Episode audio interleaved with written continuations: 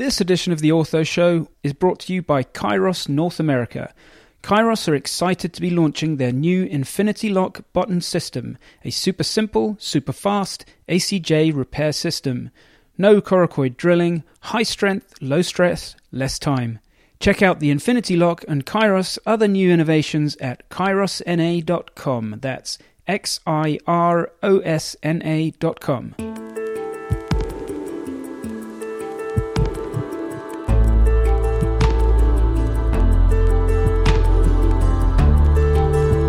From Medical Media, this is The Ortho Show.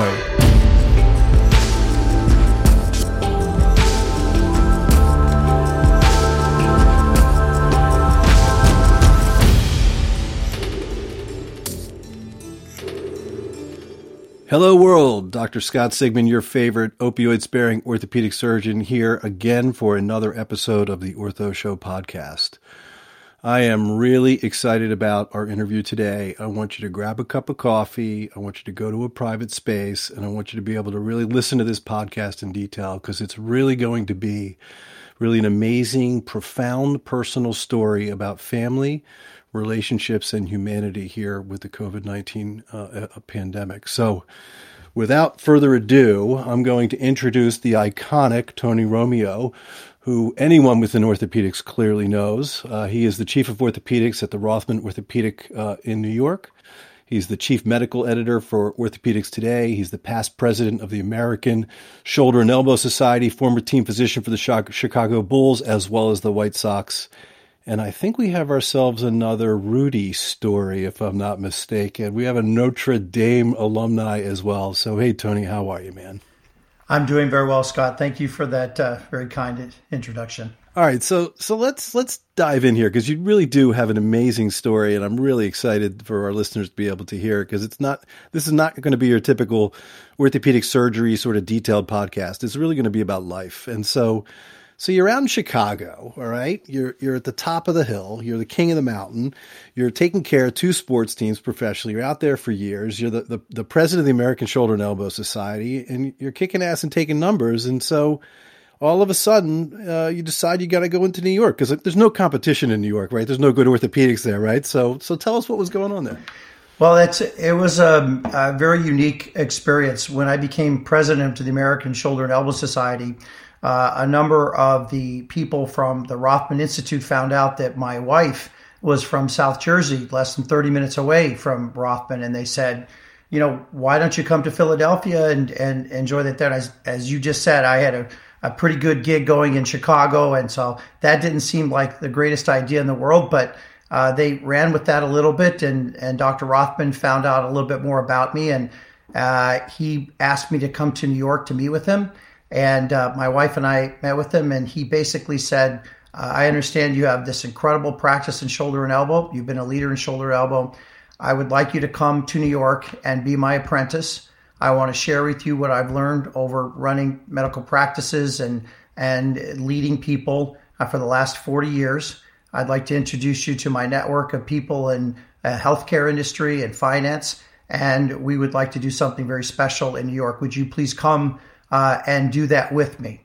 And uh, I remember leaving that meeting, and I looked at my wife and I says, "Boy, that's a really hard thing to uh, turn down." And she looked at me and said, "There's no way you're going to turn that down. That's a once in a lifetime offer."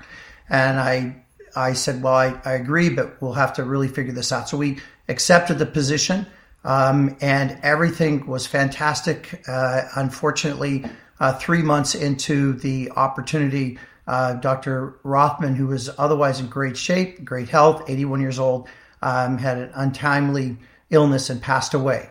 And that certainly his his leadership and vision uh, was a critical part of the whole process. And um, him not being present has uh, sort of changed the landscape. And as you already mentioned, uh, it's a highly competitive environment in New York, and uh, we've learned that uh, every step of the way.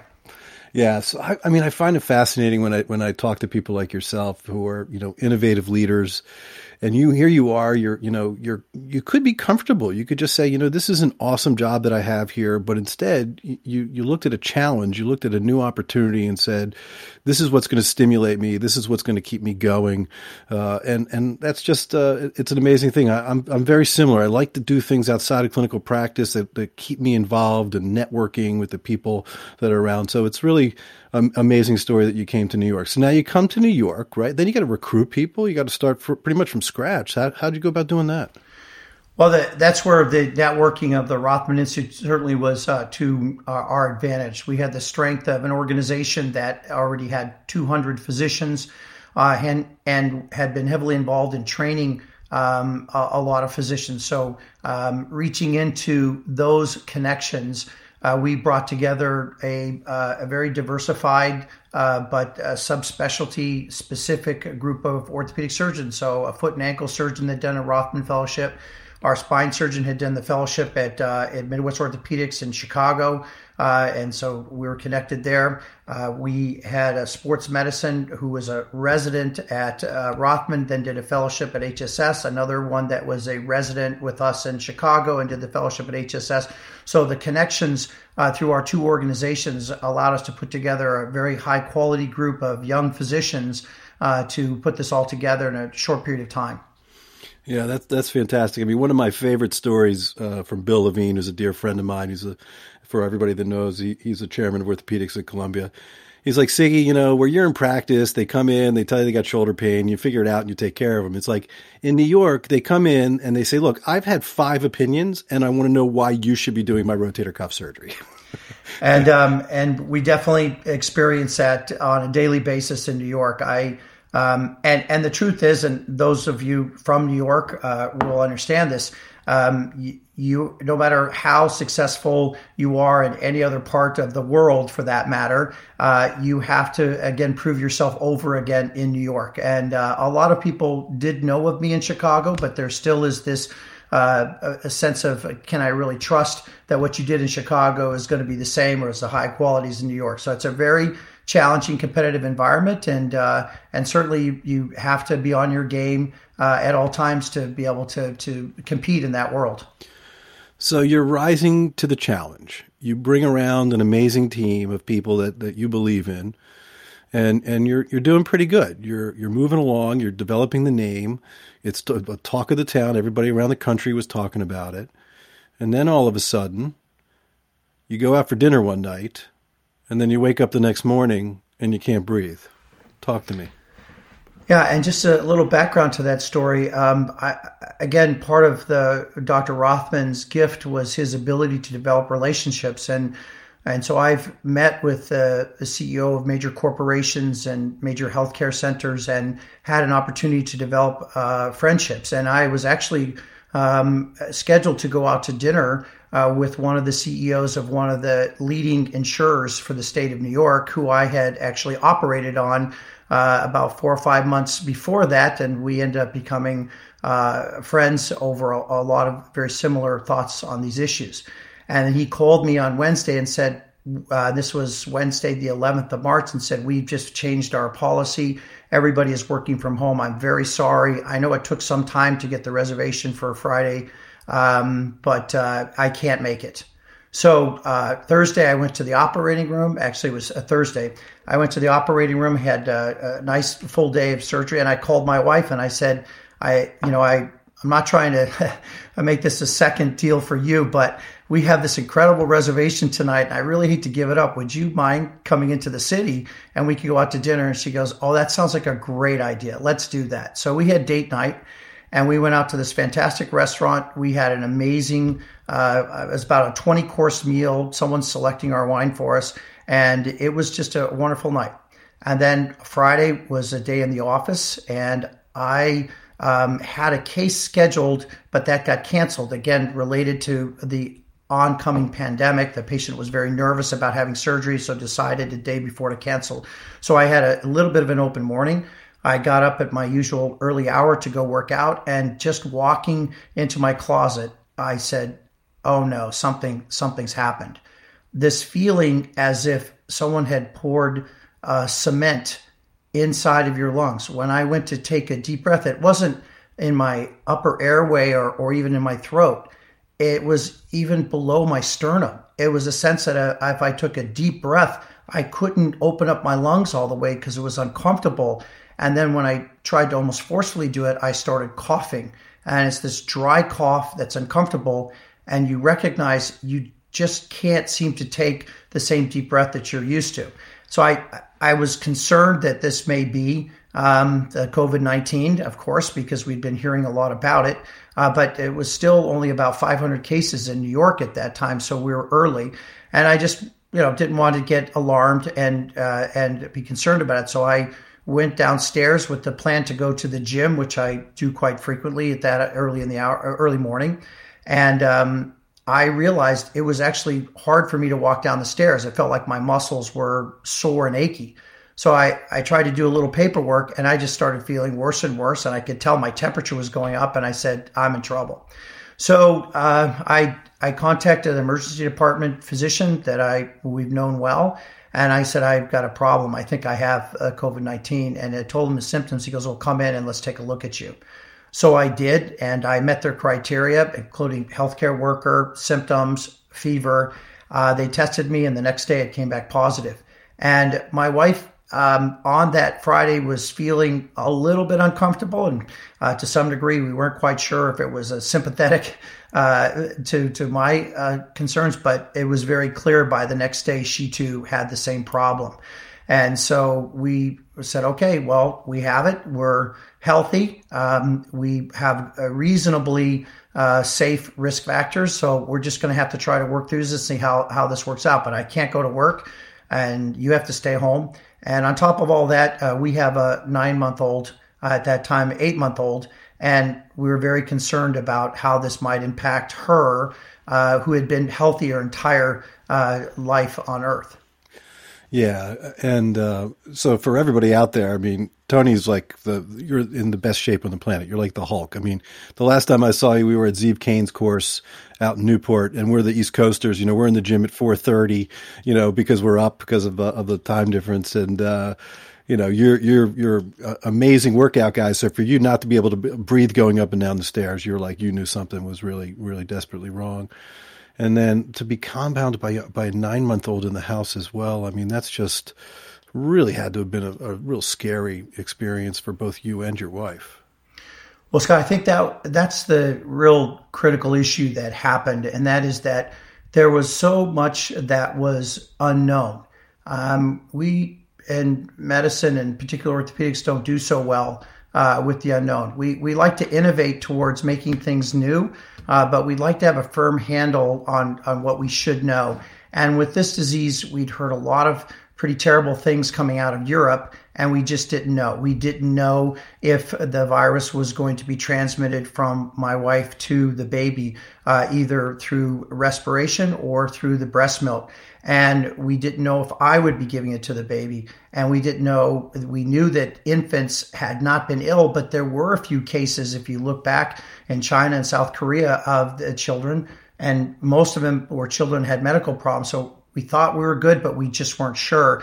Uh, but I think it was the anxiety of not knowing uh, that really was concerning. Uh, and the other issue that really came up that for a lot of people should understand this is that this virus attacks you and kind of locks in on you, and you almost get a sense uh, that it's just kind of simmering in there. You, you you don't feel terribly worse every day for the first few days, but then it kind of gradually gets a little bit more uncomfortable and a little bit more uncomfortable, and then somewhere between seven to ten days, it can really take a turn for the worse. In fact, in some countries like Germany, once you have the diagnosis, they actually have a team of people come out and look at you uh, at some time between six and eight days because of this phenomenon uh, that once it's been inside of you and growing for a while, a small percentage of people will take a sudden turn for the worse.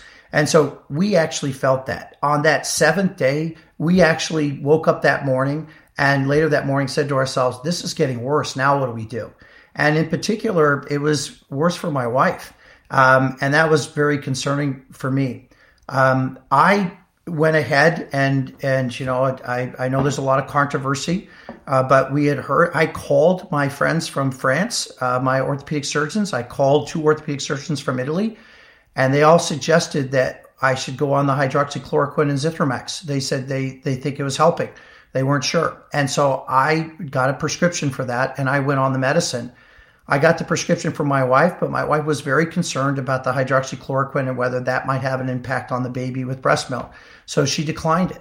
And I, it's anecdotal. It's N equal two. So it's no evidence whatsoever. So I don't want to contribute to the controversies that are out there. But what I can tell you is within about 36 hours, I felt substantially better and my wife did not.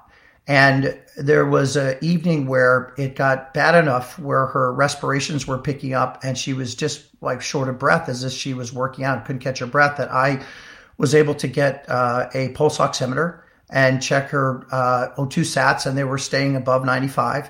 But I checked her two or three times for the next couple nights in a row because she was having that much trouble breathing when she was going to sleep at night. And during all this, she's still taking care of the baby. She's still doing yeah, a lot amazing. of the household things. So Remarkable. it was a it was a it was a very very stressful scary time. time. Yeah, we we have a little personal story too. My wife uh, goes to France about six times a year. She has a, a, home and garden store, does a lot of social media type things and weddings, and so she's got a very large presence in France. So we go to France. It's sort of you know February twenty third, twenty fourth, something like that, uh, and that was really when the first case was being reported in France. And we came back, and, and she had a little bit of a problem, a little sort of pneumonia before we left, but then she came back and, and she got worse. She had two rounds of antibiotics. And then she's like the strongest woman I know, and she never complains. And she literally had to pull off to the side of the road on the way to get an x ray because she couldn't breathe and she was literally crying. And so we're all completely convinced now, in retrospect, you know, that, that she had it. We still haven't had her tested, but I, there's a lot of stories like that, you know, and this is a real difficult virus. I mean, there, you know, because so many people get it and then they don't even know that they have it and then they can be spreading. So it reacts, you know, so incredibly different to, to different individuals. So, all right. So, so thank God you and your wife get through this. The baby's fine, has no disease. Fantastic. Good news. Yes, um, remarkably. Uh, so uh, around 14 days, I clearly had turned the corner, was doing better. And again, uh, we suggested uh, to my wife that maybe she take the medicine, but she preferred not to. But she was a, was less uh, having less difficulty breathing. But the remarkable thing is, is now five weeks later, we actually um, had her go get uh, uh, someone to listen to her heart and lungs and get a chest X-ray because she's still not hundred percent, and walking up a flight of stairs still bothers her. And we've been told that this is not unusual for this, even for what they would consider mild to moderate symptoms, not requiring hospitalization. They're telling us sometimes six to 12 weeks for this to resolve. Uh, so I feel quite lucky, and I'm trying to do my best to help support my wife as she tries to get back into her activity level that she was used to. Uh, but through all of this, uh, um, Gabriella Grace or Gigi uh, could have. Uh, it seems like that whatever exposure she had to the virus, it did nothing to her system whatsoever, which was a real blessing. Fantastic for Gigi, love it. Yeah. So you know, it's funny. My, my, wife Sandra had very similar. She's she was a little short of breath for probably about six weeks. It took her a while to really get over the top. So I'm gonna I'm gonna quote Brene Brown again, who's one of my favorite uh, podcasters. And so here you are. You know, you're 14 days out. You finally get the green green flag that you can probably move around a little bit at this point. And you know, you're in one of the most vulnerable states of, of your lifetime you're, you're an orthopedic surgeon. You're a healer. Your job is to to correct problems for people and make them better. Those superpowers have been taken away. Nobody's doing elective surgery at this point. You know, most people would have just said, "I'm just going to hunker down and chill out. I got to stay home and and make sure that things are okay." But you you took a very different approach. You you took that vulnerability and you decided to turn it into something positive, a little little courageous action, if you will. And so, tell us Tell us what you decided to do when you when you got the green light.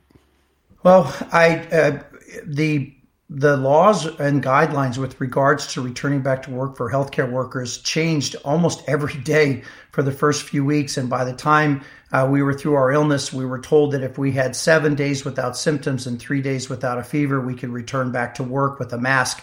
Um, even and you did not have to go in for any testing, so they completely threw out the testing requirement. I have to tell you, I received from the New York State Department of Health after I tested positive uh, a commissioner's letter that stated that I am to be remain isolated to my house for the next two weeks, and that I have to pass two tests negative for COVID 19. And if I left my house, I was subject to criminal prosecution. Um, that's what you got the first two weeks of March. Of course, none of that from hero, holds, hero to criminal, right? Right, right. So, uh, so that all has been thrown out. I maybe it was uh, self confidence, maybe um, just lack of knowledge, but I felt that since I had gone through the illness, I probably had mounted a reasonable immune response and that I should be fairly well protected against the virus at this time. Uh, we recognize that we don't have the true answers to that right now, but that seems to be the prevailing thought. So the residents and and I'll mention his name, Dr. Teo Mendez at uh, Lenox Hill Hospital had looked for an opportunity to uh, repurpose themselves within the institution. Um, some places have gone to the emergency department, but as we've all heard, even the emergency department, uh, the number of musculoskeletal cases has dropped precipitously as people stay in their houses. They don't go out late at night. They're not playing sports. And so there, there wasn't a real uh, opportunity to help there. What was discovered because Lenox Hill became a center for uh, much of Northwell. In other words, they took their own patients, but if there was overflow, particularly coming from Long Island, they would be transferred to Lenox Hill. So they filled up the hospital very, very quickly with many patients who were severely ill on respirators with COVID 19. And from Italy, uh, the word had been let out that one of the treatments that's used for adult respiratory distress syndrome is to place the patients in the prone position the repositioning of the patients, they're prone, but their head is tilted up 30 degrees, improves the ability for oxygen to get into the bloodstream from a couple of different mechanisms. And it allows the uh, physicians, the critical care physicians, to turn down the respirators from the high positive end expiratory pressures that they have to use sometimes and the high percentage of oxygen, which over time actually uh, can be toxic uh, and can actually be an iatrogenic injury, which people have been very worried about. So the residents and Teo Mendez developed essentially uh, the flipper group or the prone positioning group, as it was officially called. And uh, at three o'clock in the afternoon, we meet uh, outside of uh, one of the uh, areas and meet with the head of the um, critical care unit. And they would give us a list of patients uh, that need to be turned from the supine to the prone position. And they started this, and I'd heard about it, and I just, I just felt a, uh, you know, I mean, what better calling for an orthopedic surgeon to use his brain by just helping lift and turn patients? So I thought this was the perfect job for us, and I felt I was safe. It's really remarkable when you go into these wards. Obviously, we have to have full um, personal protective equipment. Uh, but these patients have, um, they may have dialysis coming out of their uh, jugular on one side of their neck. They may have a central line on the other side of the neck, a tube uh, for their endotracheal tube, uh, a EKG lead on, um, IVs on both sides, an A line set up for both sides, and a Foley catheter. And we're going to take some of these patients whose BMIs can be well over 40 and flip them into the prone position safely and keep all those cords and all those lines set up. They developed a system where it's one person manages the head, which is often the respiratory therapist um, or the one of the uh, the physicians from the unit, and then the four orthopedic surgeons uh, would go in there and take all the lines down. We would cap the IVs. We'd stop the feeding tubes. The only one that stayed in place, of course, was the uh, was the uh, endotracheal tube and the Foley catheter. And then we'd flip these patients into a comfortable position around three to four to five o'clock in the afternoon, and they would stay that way until we came back and flipped them back into the supine position at nine o'clock in the morning. So 16 to 18 hours. And there's good evidence in ARDS that 12 or more hours um, is statistically um, significant decrease in mortality. And we are, we strongly believe we'll be able to report the same thing from our experience within the Northwell system and at Lenox Hill Hospital when all the numbers come back. So this was our way to give back. Um, I can tell you that when I went the first time, my wife cried uh, because she was worried that I was going right back into the uh, situation where we didn't know if you could get reinfected. We didn't know um, whether it was going to be safe. Uh, but I I'd seen the work of the residents and the fellows at Lenox Hill, and I just felt compelled to be part of that team and to help out as best I could, and hope that I, my immunity would give a, another layer of protection. No, that, that was uh, that's really a great story. So, so look, so so Rothman's going to survive in New York for sure, right? You guys are Yes. making making some changes to be able to get through this. Yes. uh, but we're going to see Rothman going through for sure. Yes, that's that's exactly right. We uh, there, everyone is hurting right now. No orthopedic practice is running uh, full steam. Everyone has had to make adjustments, and each adjustment along the way has to take into consideration. Uh, what I believe is your most important asset, which is the people that work in your practice with you and for you, as well as the ability to run your business or the commerce. And you've got to find the proper blend of those two uh, factors, and they're they're not necessarily uh, work together. I mean, uh, employee salaries are very very uh, is a big part of the overhead, and it's hard to carry that when there's essentially no revenue coming into the practice, and yet at the same time. Uh, you'll have to decide whether you borrow against the employees by furloughing them, and so they have to bear the burden of this from their own uh, lack of income, or the practice decides to take out loans to bear that burden, or some blend of the two so that it's a shared responsibility. And I, there's no right or wrong way, uh, but I think that um, it's just important. Uh, I think as physicians, despite running large businesses, we need to keep people before commerce, and we need to take care of the people that have uh, allowed us to get to where we're at today um, and yet at the same time be reasonable with what it takes for the business to stay solvent. And I think uh, places like Rothman, as well as other institutions, are working very hard to make that happen. That's fantastic. So, you know, Tony, I, I can't thank you enough. This was really a, a, an amazing, personal as well as professional story about how you're uh, you're surviving through this pandemic. It's very different around the country. Some people don't aren't exposed. So I think to be able to hear your story is really quite profound, and we can't thank you enough for being here with us today.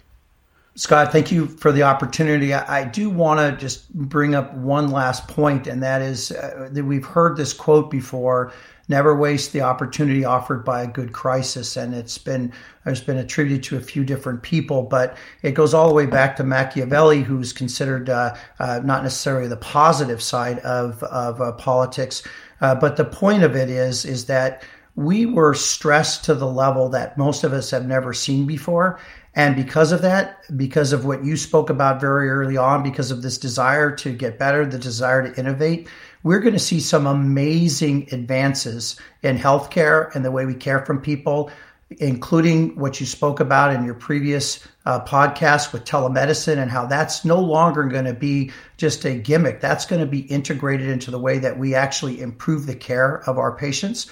And then the other things that you do in terms of the lasers, uh, the way we uh, are able to adjust our schedules and manage patients.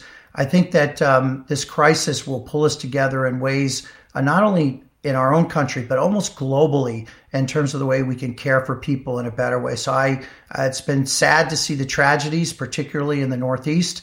Um, but I'm thankful that there's a lot of incredibly bright people that are working towards making sure that we don't waste this crisis and that we learn from it and we get better in many ways possible.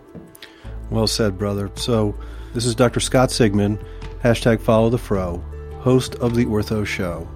Till next time.